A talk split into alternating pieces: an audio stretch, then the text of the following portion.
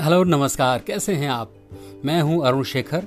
शेखर वाणी के इस पॉडकास्ट में आपका बहुत बहुत स्वागत है।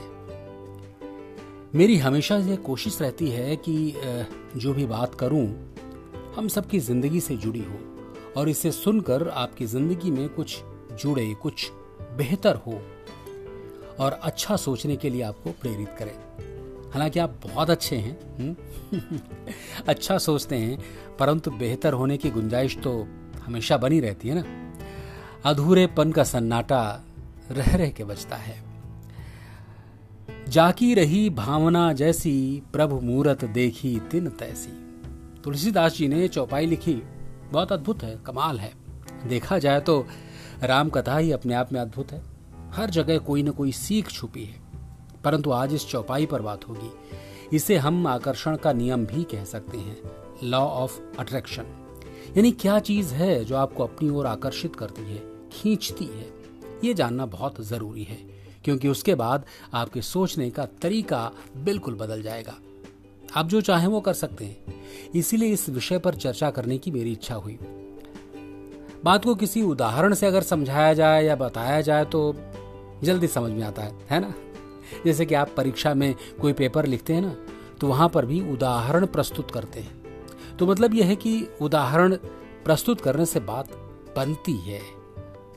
तो उदाहरण के तौर पर मैं हाँ अपना एक अनुभव आपसे शेयर करता हूँ। मेरे संघर्ष के दिनों की बात है शहर लखनऊ की। मैं थिएटर करता था, पढ़ाई करता था, साथ ही मैंने एक नौकरी ज्वाइन की, कुरियर में, प्राइवेट कुरियर। मुझे पहली बार पता चला कि चिट्ठी भेजने की कोई प्राइवेट कंपनी भी होती है, वरना हम तो केवल डाक विभाग को ही जानते थे। अब क्या हुआ कि इसके बाद मुझे शहर के बहुत सारे कुरियर के ऑफ़िस दिखने लगे। इसके पहले मेरे विचार में कुरियर जैसी कोई चीज़ थी ही नहीं, इसका कोई अस्तित्व तो ही नहीं था, क्योंकि मेरा उस तरफ़ ध्यान गया नहीं, उस चीज़ से मैं जुड़ा नहीं, उस तरह का कोई कभी विचार नहीं किया। लेकिन जॉब करने के बाद इतने सारे दिखने लगे। कहने का तात्पर्य यह है कि एक तरह के विचार उस तरह के विचार को आकर्षित करते हैं, अपनी ओर खींचते हैं। आपके विचार जैसे होंगे, वैसे ही आपको लोग मिलेंगे। है ना? जैसे आपके दोस्त हैं बहुत सारे, आप देखेंगे कि वो आपके एक जैसी बातें जो लोग करते हैं, जो आपके जैसी बातें नहीं करते हैं, आपके जैसा नहीं सोचते हैं, वो आपके ग्रुप में नहीं होते या फिर एटलीस्ट वैसा नहीं सोचते हैं तो आपके विचार का सम्मान ज़रूर करते होंगे।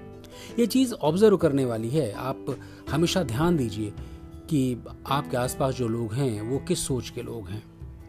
और ये ज़रूरी भी है कि आप अपने आसपास सकारात्मक सोच वाले लोगों को रखें, उन्हीं के साथ उठे बैठें, जो आपको हतोत्साहित करते हैं, उनसे जितना जल्दी हो, दूरी बना लें, वही बेहतर है। अपनी भावना को सकारात्मक ऊर्जा से बाहर के रखिए। आपके सारे सपने ज़रूर पूरे होंगे, ये मेरी गारंटी है है ना? इसी तरह किसी और विषय पर फिर बात होगी। सुनकर लोगों को फॉरवर्ड कीजिए लाइक कीजिए और कमेंट करके बताइए कि कैसा लग रहा है। अपनी राय दीजिए।